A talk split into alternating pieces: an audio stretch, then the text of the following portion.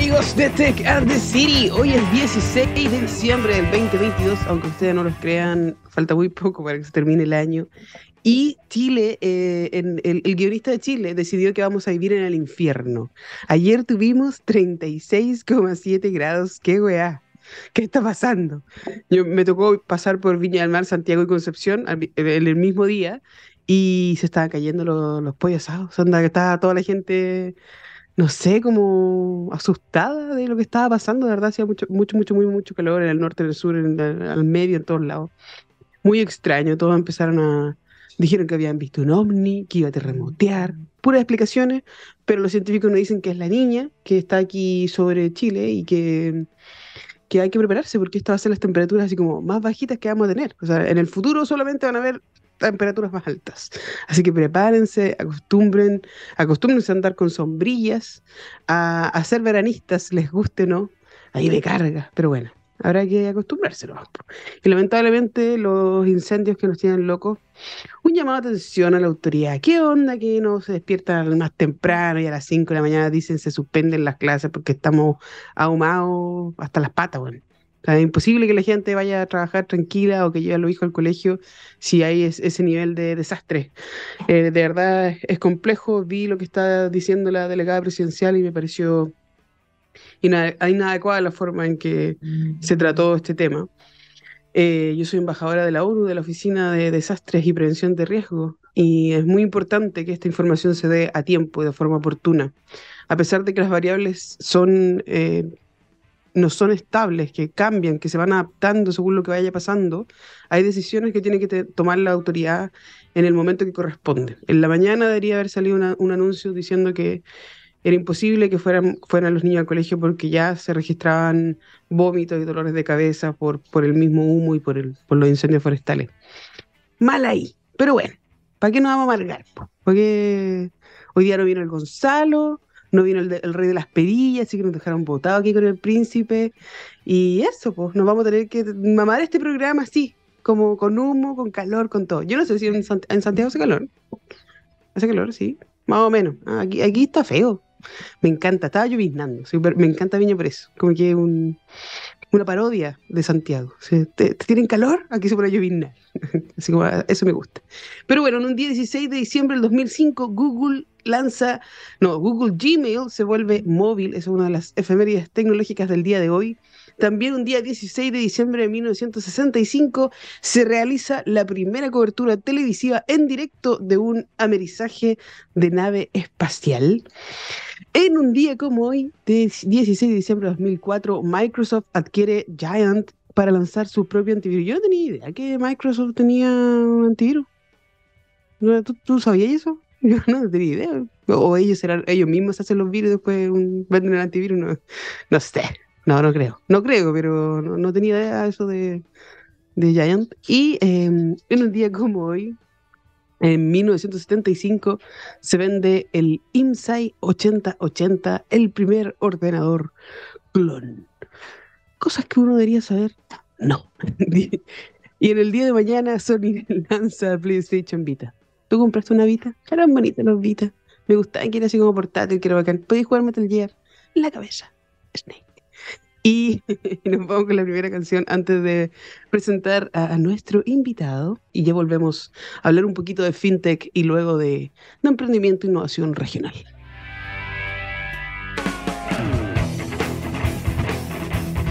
Hola amigos de Tech and the City, estamos de vuelta aquí hoy 16 de diciembre y con nuestro invitado que yo sé que todos querían saber quién es Samer Atasi y hoy por fin lo tenemos a él aquí mismo en persona y nos va a decir quién es él y cuál es su relación y amorío con la tecnología. ¿Cómo estás Samer? ¿Qué tal, Barbarita? Eso de por fin ya me metiste mucha presión del arranque. no, no te arranques, no te arranques. ¿Cómo estás? Cuéntanos un poco de ti. Muy bien, gracias a Dios. Bueno, yo soy, como bien dijiste, Samer Atasi, soy el vicepresidente de Yumio para América Latina. Para los que no saben quién es Yumio, nosotros somos los líderes a nivel mundial en todo lo que tiene que ver con validación y verificación de identidad digital de las personas, ¿no? Entonces, cuando vas a abrir una cuenta de forma digital, una billetera, una cuenta de banco digital, una casa de apuestas, ir a comprar una, una Bitcoin, lo que sea que hagas de forma digital, ayudamos nosotros a, esa empresa, a esas empresas a validar que Barbarita es realmente Barbarita detrás de cámara y que no es un estafador, ¿no? Entonces, básicamente ese es, ese es nuestro nicho y nuestro expertise de los últimos 10 años y, y seguimos ahí. Y, y, y Samer, ¿cómo nace estas ganas de meterte en el mundo de la tecnología? Uf, bueno, hace mucho tiempo de cuando, bueno, ahora no me ven, yo soy pelado, pero de cuando tenía pelo por los hombros y era muy chiquitito, eh, con, la electrónica, con la electrónica tenía, tenía mucha onda desde los videojuegos, desde, bueno, los Atari cuando yo era chiquitito, ahí se dan una, una idea de qué tan viejo soy, pero siempre con tecnología y con las últimas compus y bueno, los últimos los últimos juguetitos tecnológicos siempre me, ha gustado la tecnología y bueno, después que terminé el colegio en Argentina, me vine a estudiar a, Estados Unidos, a Miami, eh, hice mi, mi, mi bachelor's, mi, mi título en, eh, ingeniería electrónica y bueno, de ahí después me fui metiendo en diversas formas y diferentes empresas de tecnología y ya hace casi 30 años que estoy eh, manejando para diferentes empresas, ahora en Jumio, todo lo que es tecnología para América Latina, ¿no? Entonces viene, viene de una larga historia. Oye, y para la gente que nos está escuchando y que no tiene idea, ¿qué, qué son las fintech? Tanto que se habla de ellas. Bien, bien, bien. Es, es algo es algo súper, súper interesante, algo que ha venido creciendo exponencialmente de los últimos, te diría, 10 años para acá, pero que con COVID eh, explotó, ¿no? Digamos, con, con la pandemia obligó que a un montón de los sectores financieros, si hablamos de fintech, fintech es financiera tecnológica, eh, de ahí viene la, palabra fintech. Entonces, con la pandemia, muchos de estos sectores se vieron obligados a migrar, ¿no? Porque ya las sucursales de banco están cerradas, si quieres hacer una transferencia, una remesa, no hay dónde ir a hacerlo. Eh, entonces, un, montón de cosas del mundo financiero se tuvieron que volcar del mundo físico al mundo digital. Y entonces así las fintech se fueron acelerando y mientras que cuando comenzó la pandemia, hace bueno, más de dos años, ya casi tres años, a principios del 2020, eh, muchos sectores de la tecnología entraron en pánico por, por qué va a suceder ¿no? con la economía y con, con, todo lo que estaba pasando. De hecho, nosotros tuvimos un crecimiento exponencial del 20 al 21, crecimos más de 300%, porque eh, justamente empezaron a hacer un montón de billeteras digitales, de bancos digitales, de casas de remesas digitales. Entonces, eh, esas, todas esas entidades que se volcaron al mundo digital necesitaban una solución como la nuestra de Jumio, para validar lo que te decía al comienzo, que detrás de cámara, cuando tú estás abriendo una cuenta, no eres un estafador, ¿no? Porque tienes que presentar remotamente tu cédula de identidad, entonces sacarle una foto, nosotros te vamos a decir, eh, o le vamos a decir a la fintech, si esa cédula no es una fotocopia, no es una copia digital, no está manipulada, no, está photoshopeada, no tiene una foto pegada, es decir, que sea una cédula auténtica eh, y también hacer una prueba de vida para ver que realmente hay un ser humano detrás de eso y no es una manipulación de una inyección de video o que yo estoy agarrando tu cédula y cuando me piden sacarte una foto pongo una foto tuya o un video tuyo para hacerme pasar por ti y entonces abrir una cuenta falsa a tu nombre o entrar a una cuenta que tú ya tengas abierta y extraer los fondos que ya tienes ahí. Entonces, bueno, todo eso es ahí donde entramos nosotros y bueno, las fintech son básicamente eso, ¿no? Financieras, tecnológicas o digitales hoy en día, ¿no? Qué, buena descripción. Para, los que no sabían, ahí está completa la descripción de lo que es una fintech. Y yo recuerdo que hace unos años atrás, eh, o quizás no tantos años, pero sí se hablaba de que no, que esos sistemas no eran tan buenos, porque si tú ponías una foto podías entrar igual. Y quizás en algún momento sí pasó, pero ya, ya se desarrolló la tecnología suficiente para que no pase más. O por lo menos ustedes también ah, trabajan en eso, específicamente en eso. Eh, te quería preguntar. Sí, dime, dime. No, decime, decime, perdón. No, te quería, preguntar que, ¿qué tiene que ver el rol de las fintech con los videojuegos? Porque ahora de repente Meta se volvió loco, que todos vayan al metaverso, que de repente el otro día estaba viendo el, el The Game Award y la cantidad de plata que se mueve en, en la industria de los videojuegos es increíble. O sea, la ceremonia es más espectacular que los Oscars ahora. Y, tú dices, claro, a mí me hace sentido que, que tienen que estar ahí porque el nivel de lucas que se está moviendo, la cantidad de, de, información que se está moviendo es enorme. Pero ¿cuál es el rol real que, que cumple la fintech en, con los videojuegos? definitivo, y, y, el, y el rol está relacionado a lo que empezaste hablando en esta pregunta, que es el tema del fraude, ¿no? Que, que había fraude, sigue habiendo fraude, porque así como las fintechs o los bancos o todas las entidades se volcaron al mundo digital, bueno, los ladrones también se volcaron al mundo digital. Entonces, esto abre una ventana de oportunidad, abre una experiencia muy buena para alguien que no se tiene que subir al auto, ir al banco, presentar los documentos, abrir la cuenta, etcétera, sino que ya lo puede hacer desde su casa, con su celular o con su compu. Entonces te brinda muchísimas facilidades como usuario para lo de los videojuegos, para lo de casa apuestas. Nosotros tenemos un rol súper importante en las apuestas en línea, donde hay una regulación muy importante que tú no quieres que esté apostando un menor de edad. Entonces, más allá del fraude, ahora estamos hablando de evitar que los menores entren a apostar a sitios de adultos, a un montón de cosas que no deberían entrar los menores, y ahí es donde nosotros ayudamos a estas fintech justamente a validar la edad de esas personas que están entrando.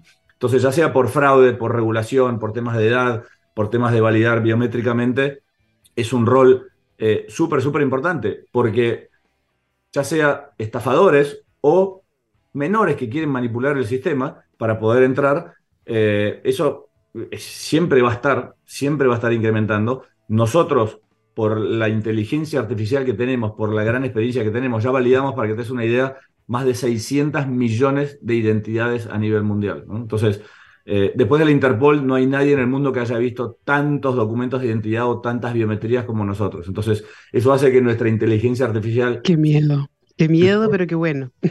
Qué, miedo, pero qué bueno que mencionaste eso de qué miedo, porque bueno, estamos yendo en un montón de temas, pero es súper interesante porque da miedo si se usa mal.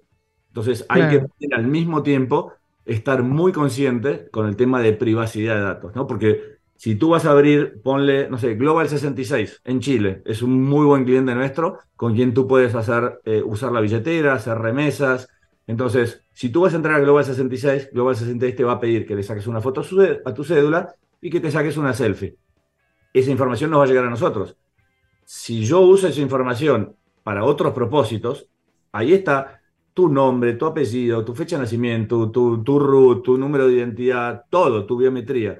Entonces, es importante que estas fintechs, porque no somos los únicos, somos los líderes, fuimos pioneros, pero hay otras marcas que están intentando hacer lo mismo que hacemos nosotros pero es muy importante para los que estén escuchando y sean eh, fundadores o, dueños de fintech o trabajen en fintech, que averigüen y hagan el, research necesario de cuáles son las prácticas de privacidad de datos que usan empresas como nosotros, ¿no? Porque eso es muy, pero muy importante, ¿no? Ahí es donde te deja de dar un poco de miedo si es que realmente se está usando con buenos propósitos, ¿no?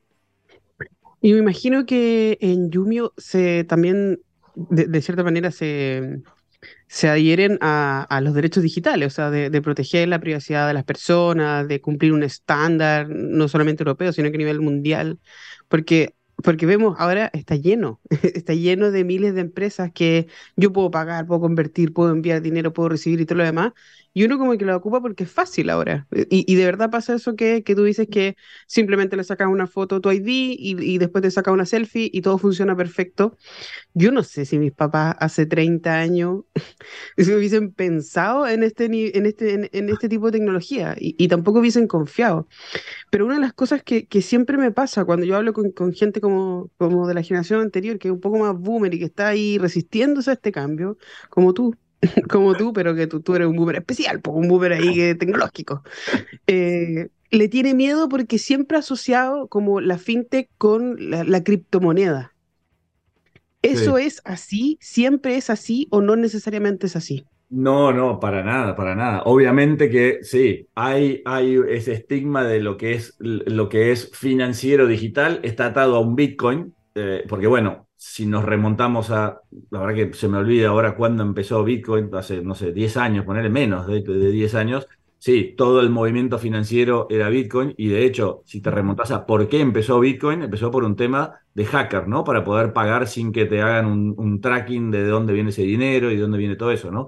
Hoy está todo mucho más regularizado eh, y es súper importante para darle confianza a, las personas, a los usuarios finales como, como vos, que el propósito por lo que se está usando es un buen propósito. Entonces, entre reguladores, que es el gobierno, básicamente, empresas tecnológicas como nosotros y las fintechs, los que ofrecen los servicios, entre todos le tenemos que dar esa confianza a los usuarios como vos de que sí pueden volcar su identidad en la internet, en la nube, en la red, y que va a ser usada con buenos propósitos. ¿no? Entonces, eh, sí, nosotros lo que decías al principio de adherirnos a regulaciones, totalmente, 100% nosotros tenemos una altísima presencia en la comunidad europea por el tema de las casas de apuestas en línea. Ahí están las 10 casas de apuestas más grandes del mundo. Tenés a Bet365, Bet6, PokerStars.net, todas las más grandes vienen ahí y prácticamente todas usan nuestro servicio.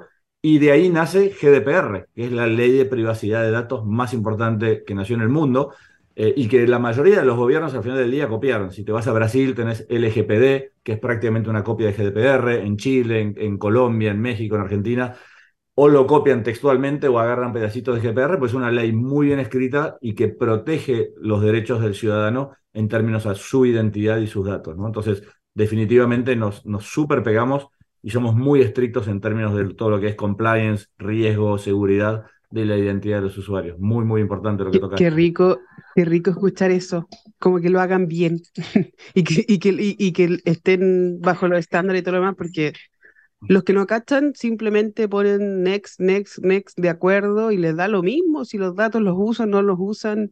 Hace poquito toda la gente ha estado como en el boom de ocupar esa inteligencia artificial de la cara, de, oye, yo me saco tres fotos, diez fotos, las subo y todo lo demás, y me imagino cómo deben estar los hackers ahí, eh, como sobándose las manos, ahí tienen toda la información, ¿o no? Sí, y no, es, y no es solo del punto de vista del desconocimiento del usuario final, como podés ser vos, sino que a veces las propias fintechs eh, tienen desconocimiento de lo que hay en el mercado, ¿no? Es decir, porque a simple vista parece que todos los fabricantes hacemos lo mismo. Le sacás la fotito a la cédula, te haces la, la selfie, y entonces parece como que es lo mismo, pero no es lo mismo. Detrás de telón hay un montón de inteligencia artificial o no, dependiendo de qué marca estás usando, eh, en términos de realmente comprobar. Te voy a dar un ejemplo muy simple.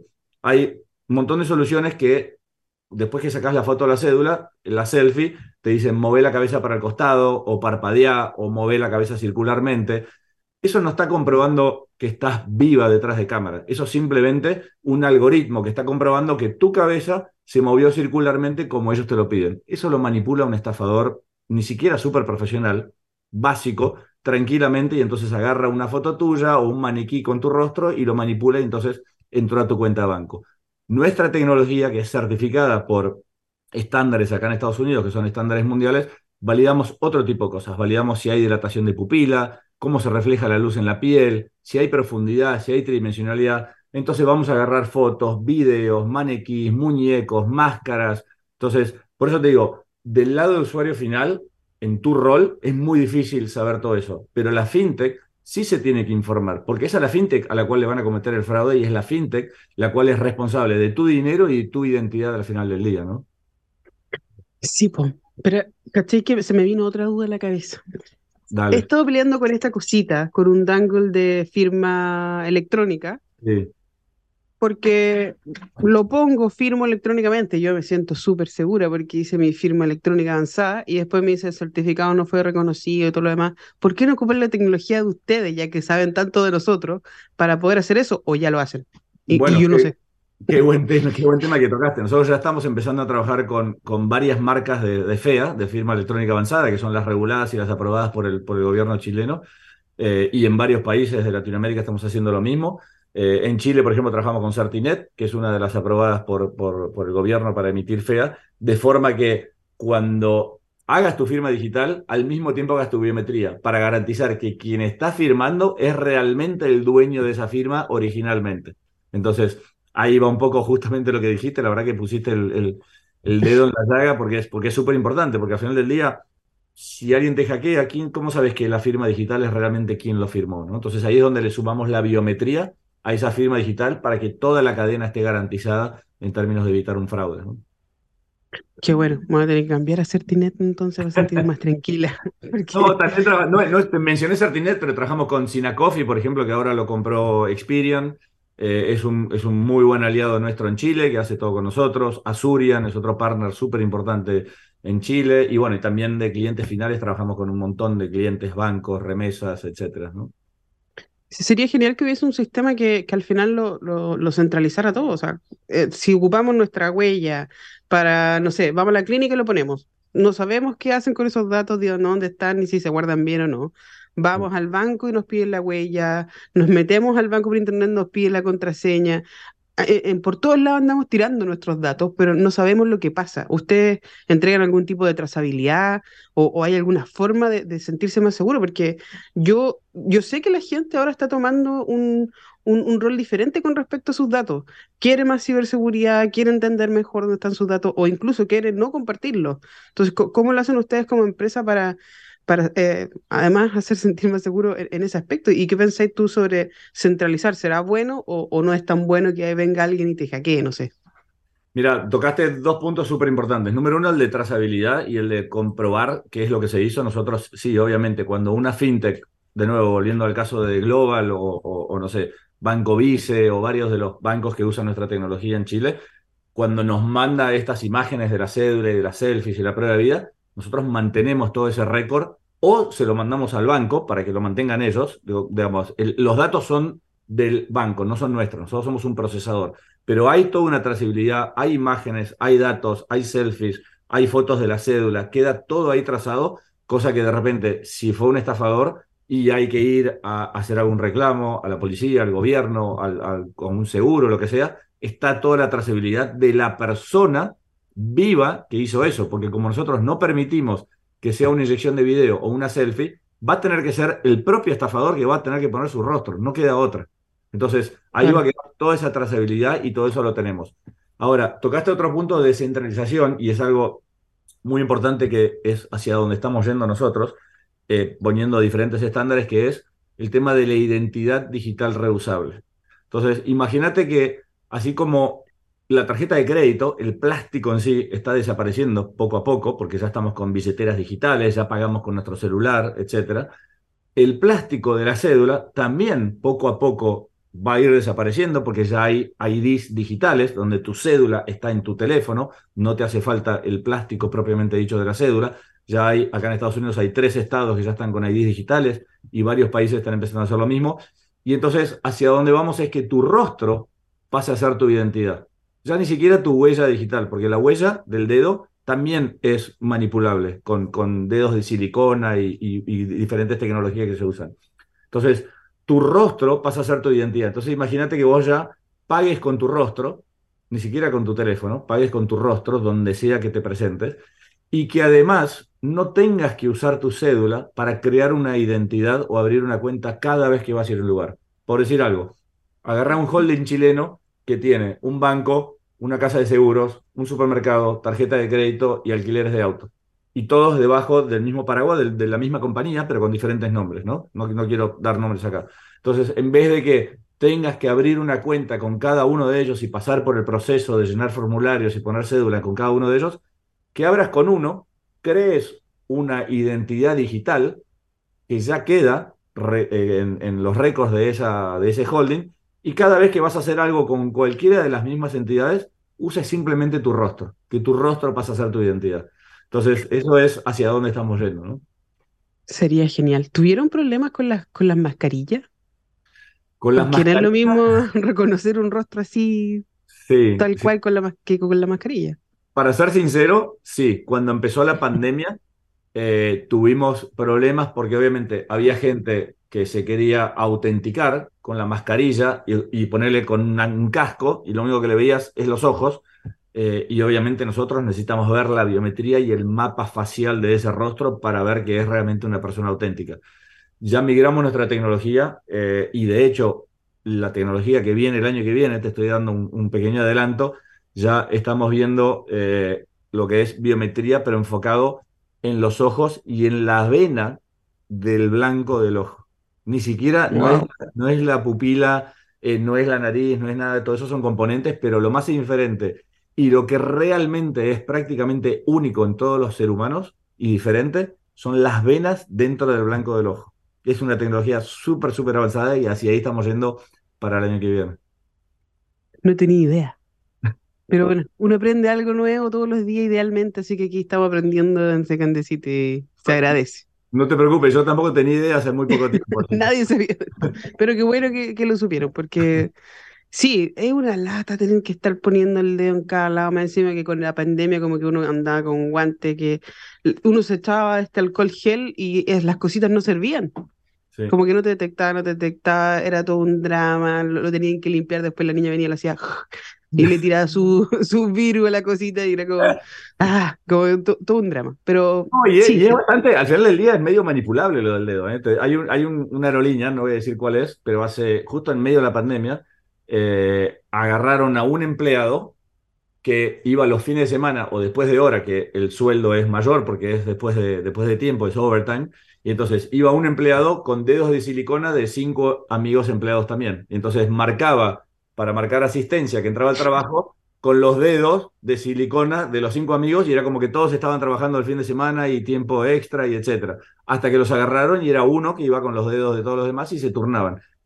Digamos, e, e, es, manipulable al final del día. Nada de. Qué, buen compañero. Sí, buen compañero. Bueno, los agarraron a los cinco al final, así que. Sí, bueno, eh, eh, tiene para muchas cosas, pero ¿qué tiene que ver esto con los videojuegos? ¿Qué vamos a hacer con los videojuegos al final y, con, con, este reconocimiento? Porque yo creo, eh, hay una generación también que nunca quiso poner una tarjeta de crédito o, tener que algo relacionado con comprar, ni con microtransacciones, ni nada con los videojuegos. Ahora yo le tengo puesto mi tarjeta de crédito a cuanta cosa, así como cualquier cosa que sale, le pongo, ya no importa, lo compro. ¿Qué tiene que ver la fintech con los videojuegos? Porque al final del día se mueve dinero.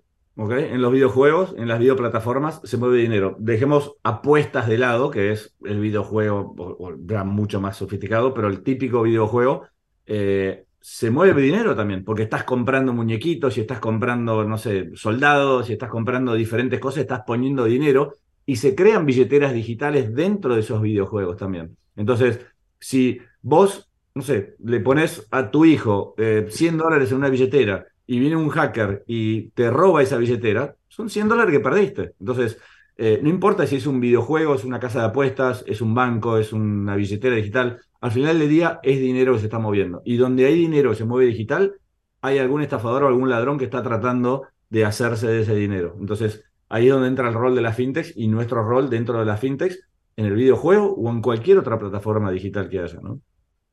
Perfecto. Oye, eh, tantas cosas que hay que aprender como, y, qué hacer. ¿Y qué, piensas tú con, respecto a los gobiernos? ¿Los gobiernos están dispuestos, los estados, en, en, abrirse a eso, a centralizar las ID, en hacer ID digitales? Porque yo estuve trabajando con el, con el INE de México y mm. hablamos sobre, oye, ¿cómo lo hacen ustedes? Porque no son poca gente, son un montón. Entonces podría haber una cantidad de falsificación y todo lo demás pero pareciera tener ya un control de las cosas. Entonces, ¿cómo lo has visto tú en, en, como industria y, tu interacción con los gobiernos? Súper interesante que mencionaste lo del INE en México, porque bueno, nosotros estamos conectados a la base de datos del INE en México, eh, que es por decir algo, no sé, como registro civil en Chile, o RENAPER en Argentina, o SERPRO en Brasil. Y entonces, pero es importante entender cuál es el rol de los gobiernos en términos de los documentos y las biometrías. Eh, la regulación en México le exige a ciertas fintechs, arriba de ciertos montos de dinero, que para abrir una cuenta remota tienes que ir a la base de datos del INE a validar que esa persona es la misma que está en la base de datos del gobierno. Entonces, perfecto, esa es parte de la regulación. Pero si la fintech, yo siempre lo que digo es, ir a la base de datos del gobierno, sea INE, registro civil, quien sea, ir a esa base de datos del gobierno debería ser un segundo chequeo de validación por regulación y por segundo chequeo. Pero la primer puerta de entrada tiene que ser la tecnología que usa la fintech. Porque volviendo al tema de la prueba de vida, si yo agarro tu cédula, no la manipulo ni hago absolutamente nada. Dejo tu cédula que dice Barbarita, todo perfecto. Tu foto, no le pongo mi foto ni nada por el estilo. Y cuando la fintech me dice, ok, hacete una selfie, yo hago una manipulación de tu rostro. Aunque vayan a registro civil o a INE, van a ir con tu cédula y con tu rostro. Y la respuesta que va a volver del INE o del registro civil es que sí, esa es barbarita, todo perfecto, abrirle la cuenta. Pero yo no soy barbarita, obviamente. Entonces, la primer puerta de entrada, el primer obstáculo al fraude, tiene que ser la tecnología que usa el, la fintech. Después puedo ir al registro civil o al INE o quien sea, hacer una segunda validación de si es el mismo rostro, son los mismos datos, etcétera, etcétera. Entonces, el rol de los gobiernos tiene que ser no de restringir y de regular únicamente, como hacen en muchos países, sino que también de facilitar y de flexibilizar en algunos casos. Entonces, creo que la regulación, en, bueno, hablamos de Latinoamérica, pero cada país es independiente y cada país tiene su propia regulación.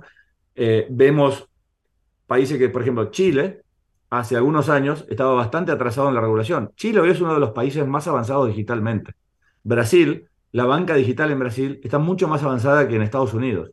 Entonces, creo que Latinoamérica está creciendo muy, muy rápido. En los últimos, te digo, 3, 4 años ha crecido exponencialmente de forma digital a estar más avanzado digitalmente que muchos de los países de primer mundo.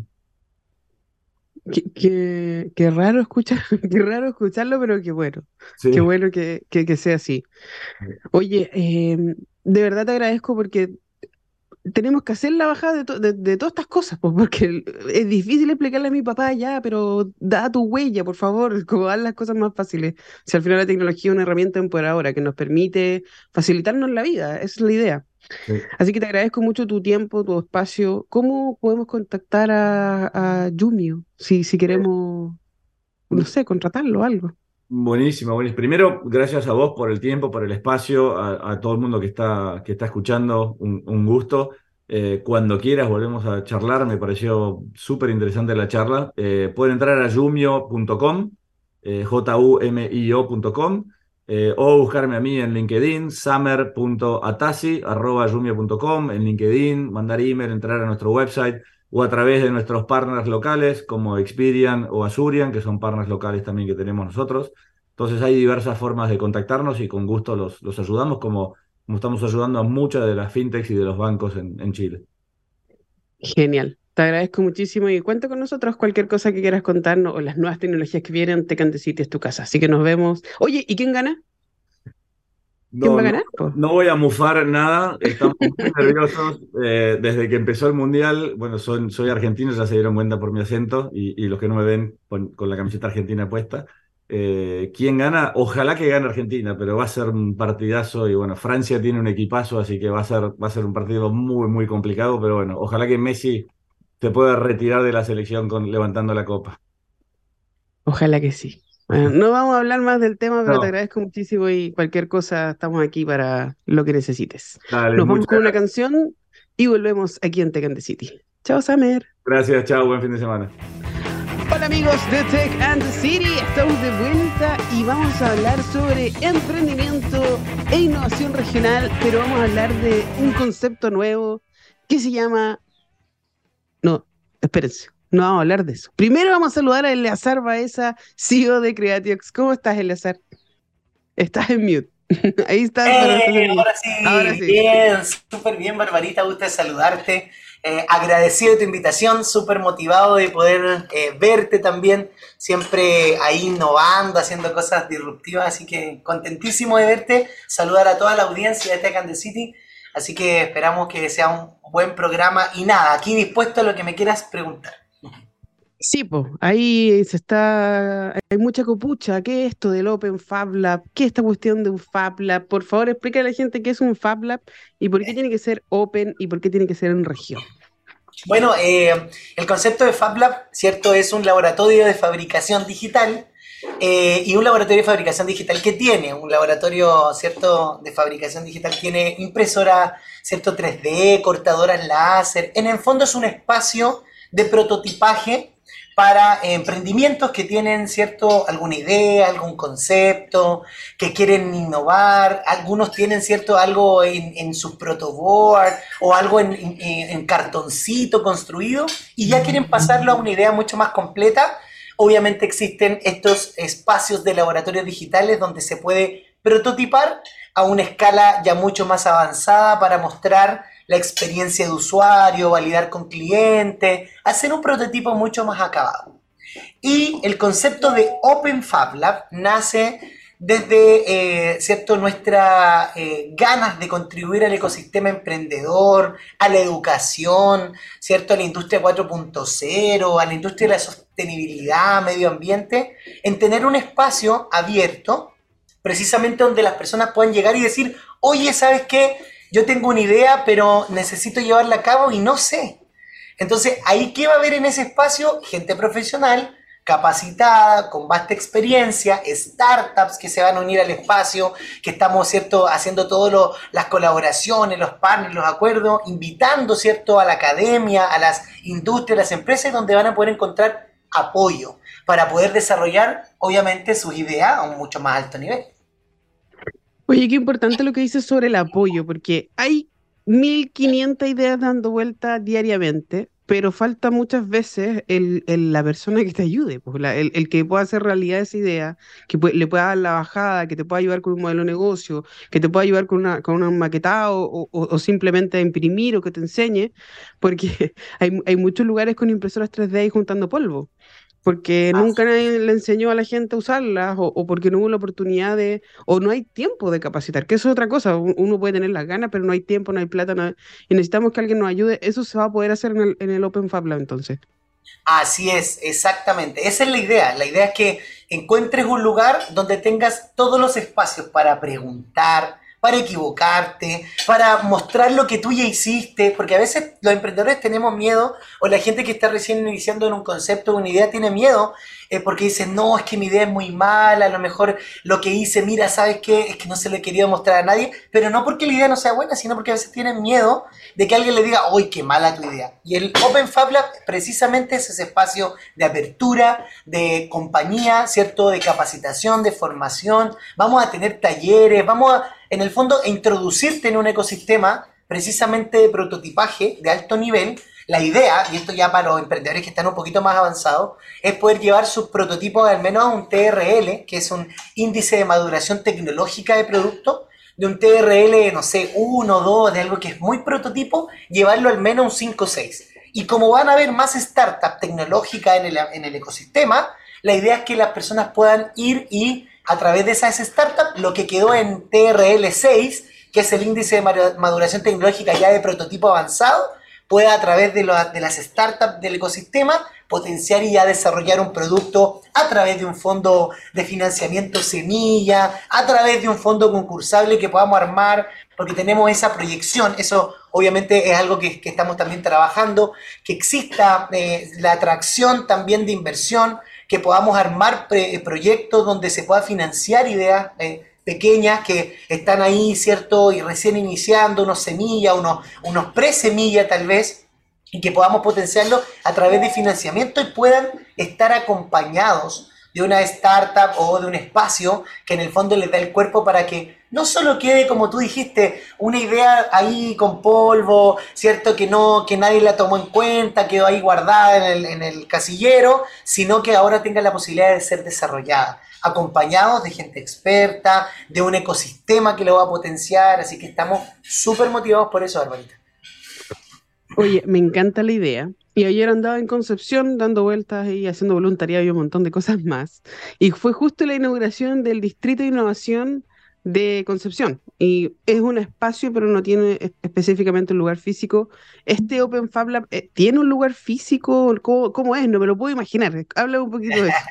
bueno, es, mira, era una, una fábrica de muebles que hoy día se transformó en una fábrica, ¿cierto? Digital. ¿ya? Es un espacio que tiene ese, ese, ese olor a fábrica, ¿cierto? Que tiene una cortadora láser, que tiene impresoras 3D, como te mencionaba. En el fondo es un lugar físico que tiene aproximadamente 120 metros cuadrados, donde las personas van a poder hacer charlas, capacitaciones, talleres, donde nosotros vamos a impartir algunos talleres, nuestros partners también van a impartir otros talleres, y es un espacio que está ubicado físicamente en 1 Norte 3600. Ya actualmente la inauguración oficial, taca, taca, taca, taca, taca, de redoble de tambores, va a ser el 20 de diciembre, ¿ya? El 20 de diciembre, martes 20 de diciembre, vamos a hacer la inauguración oficial.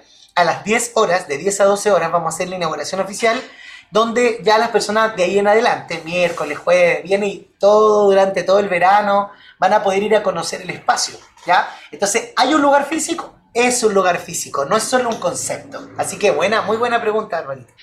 Sí, porque de concepto en concepto de repente nos falta ahí llegar a lo concreto. ¿A dónde vamos a ir a cortar la madera? ¿A dónde vamos a ir a atornillar el tornillo? Necesitamos eso, necesitamos crear Y estoy muy feliz por esto. Yo sé que con innovación colaborativa podemos hacer un montón de cosas más. ¿Qué pasa si un emprendedor quiere ir para allá? ¿Dónde se comunica? ¿Qué es lo que tiene que hacer? ¿Te manda un mail? ¿Grita? ¿Va presencialmente? ¿Puede presentar sus productos? ¿Hay innovación colaborativa también en ese aspecto?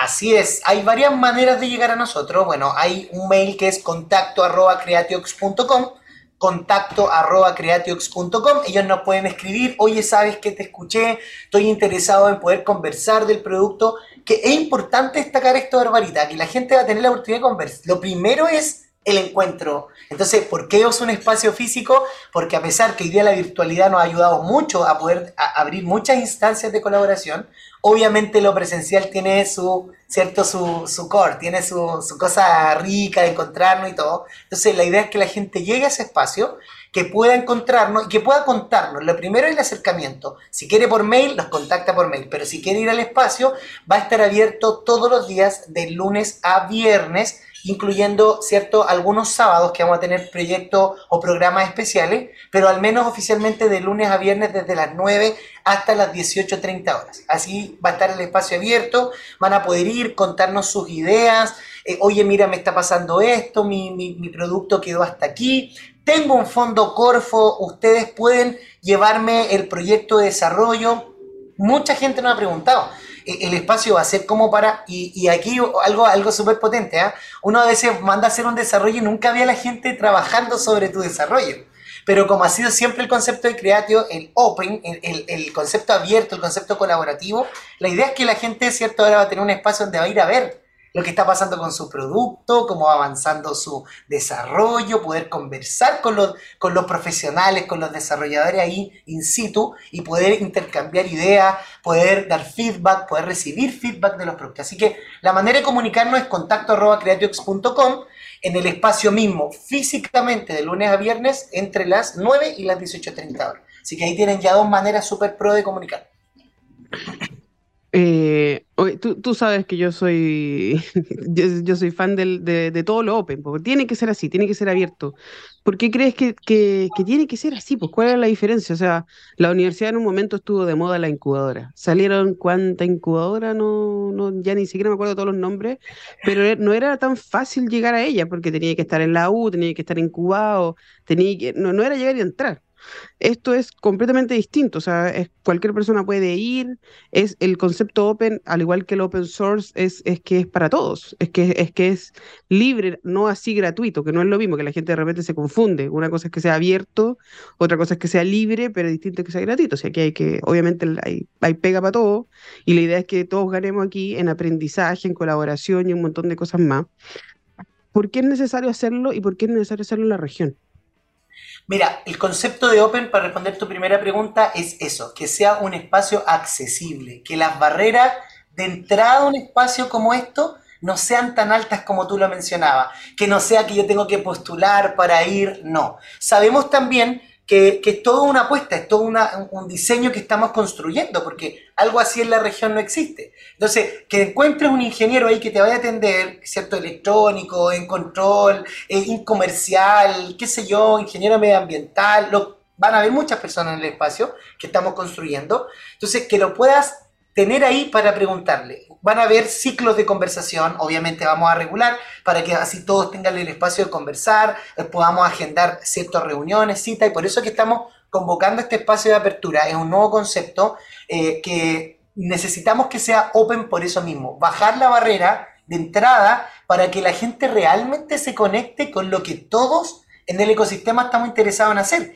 que la gente se conecte con la tecnología, que las niñas se conecten con las TICs, que no tengan miedo de emprender, de innovar, de equivocarse tecnológicamente, tanto las niñas como los niños, los adultos, los ancianos, los más jóvenes, que la gente tenga esa barrera de entrada mucho más reducida. Y por eso que es el concepto Open. Como tú dices, hay todo un modelo también de financiamiento detrás y creo que eso va a venir de la mano con el impacto que va a causar esto mismo. Eh, e iniciativa, gente que esté interesada, eh, los fondos mismos públicos que ya están disponibles. ¿Por qué no generar un espacio que realmente impacte sobre la comunidad, no solo en algunos, sino que en todos? Y por eso el concepto de Open, Barbarita. Bacán. Oye, hacerle un llamado también a las universidades, a las empresas, a los emprendedores que activen su capacidad de asombro y vayan a copuchar ahí al Open Fab Lab de qué se trata, cómo pueden colaborar, porque de repente nos falta eso, como un externo que nos ayude, externalizar de alguna manera nuestros departamentos y más de que muchas empresas no, no tienen las lucas para hacerlo, pero aquí en el Open Fab Lab va a haber un equipo especializado para eso, ¿cierto? Así es, va a haber equipo, equipo especializado para escucharlos, para atenderlos, para mentorizarlos y poder tener los espacios para eso. Lo otro que te iba a preguntar, eh, ayer también vi la inauguración de un cowork de la Universidad Católica de Concepción, si no me equivoco, que era súper lindo y todo lo demás, pero solamente tenía impresoras 3D. ¿Cuál es la diferencia en el Open Fab Lab con respecto a ese tipo de equipamiento? ¿Qué otro tipo de equipamiento tienen? Bueno, hay tres secciones que son las más desarrolladas o relevantes que en el fondo hablan también del ciclo de desarrollo de un producto tecnológico. Tenemos por el lado, ¿cierto?, de corte láser, y ahí hay una diferencia, hay una cortadora láser que corta plástico, madera, ya sea algunos otros tipos de modelamiento, para poder hacer una carcasa o el famoso case del producto. Tenemos impresoras 3D también para poder hacer ciertas piezas pequeñas. Ustedes saben que la impresión 3D tiene también un largo eh, periodo para imprimir una pieza, pero está disponible para eh, a ciertos modelos que requieren un poquito más de acabado, modelado o tienen partes y piezas más complejas. Y el plus grande es que hay un laboratorio de electrónica y programación. Es decir, ahí tú vas a poder, en el fondo, no, no solo darle vida a un, a un case, sino que también darle vida a conceptos de electrónicas que no existen. Es decir, yo tengo un proyecto acotado, quiero una placa pequeñita, y yo puedo escalar, la pregunta que dicen las, personas siempre nos hacen, yo puedo esto hacerle un producto de verdad, que es como el concepto. Sí, el laboratorio en el OFL, en el Open Fab Lab va a haber cierto electrónica y programación para hacer el producto de verdad. O sea, lo que hablaba yo del índice de maduración tecnológica, es decir, va a estar el espacio para eso. Y hay otro plus más, ¿ah? que esto también es una cosa entretenida, porque no todo puede ser así como formal y estructurado. ¿Qué es lo que también va a pasar? ¿Qué pasa si yo no sé nada?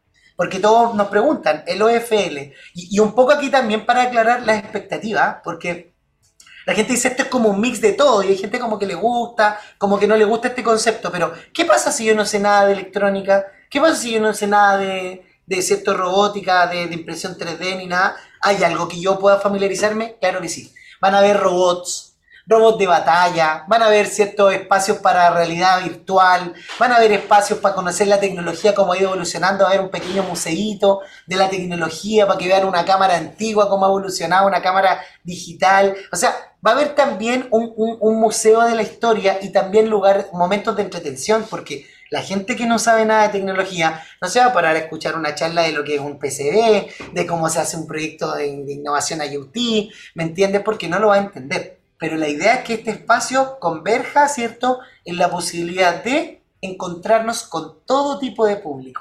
Si tú quieres ir con un colegio, por ejemplo, con niños para poder mostrarles, sí, van a poder jugar, van a poder pasarla bien en el espacio, porque esa es la idea de los FL. Oye, qué bacán. Muchas veces me han llegado miles de mensajes de papás preguntando dónde puedo llevar a mi hijo a hacer clases de programación, enseñarle robótica y todo lo demás. Aquí, po. Al Open Fab Lab está abierto y disponible en la quinta región, en la región de Valparaíso, en Viña del Mar. Estamos abriendo para que no, no solamente sea un distrito de innovación que se está armando en un cierto lugar, sino que también abramos espacios eh, abiertos, bien abiertos para la comunidad en el centro, o sea, está ahí en Uno Norte, no se va a perder, lo puede encontrar. Y cualquier cosa, ¿cuál es la página web del Open Fab Lab? Es www.openfablab.cl openfablab.com.cl les digo de inmediato openfablab.cl openfablab.cl ¿ya? ahí no pueden abrir la página está bueno ahí estamos eh, construyendo los servicios está en construcción el sitio pero ya hay información eh, está por lo menos la dirección cierto ahí ustedes pueden contactarnos eh, reservar un horario, va a haber una, agenda ahí de visitas en línea para que ustedes puedan agendar su horario y todo lo demás. Ahí están las marcas que nos acompañan, eh, que han creído en esta iniciativa, que realmente están súper motivados con hacer todo. Así que nada, estamos felices eh, que todo esto se pueda desarrollar, se pueda, pueda avanzar. y nada, estamos actualizando toda ahí la información, va a estar toda en el sitio, nuestros partners, como les digo, nuestra alianza, y todo, así que va a estar todo ahí en el sitio para que puedan saber de nosotros. Oye, perfecto, te, te agradezco y te felicito por el entusiasmo porque yo sé que cuesta mucho en este país, que sale sudor y lágrimas apostar por la innovación y por el desarrollo. Muchas veces no hay recursos, no hay apoyo o, o cuando faltan lucas y desaparecen todos, pero yo estoy segura que con innovación colaborativa podemos salir adelante y que podemos hacer que las cosas pasen. Así que nada, pues recuerden todos el Open Fab Lab y antes que se termine el programa, tengo que mencionar que el juego del año es Elden Ring, así que si tienen tiempo, el fin de semana lo, pueden jugar sin ningún problema porque se ganó el premio en el The Game Award. Te agradezco mucho, Lazar, y nos vemos más ratito que voy a bajar a la oficina. Eso, un abrazo grande, Barbarita, y gracias a Cuídate. ti también por todo eso, por todo tu apoyo. Un abrazo grande. Que estén bien. Oye, amigos de Tecan the City, se acabó el programa, estuvimos llenos de invitados y nos vemos, no nos vemos el próximo viernes, mentira, porque Navidad, Año Nuevo, todas esas cuestiones. Nos vemos cuando nos veamos nomás, espero que estén bien y muchas gracias por escucharnos. Bye.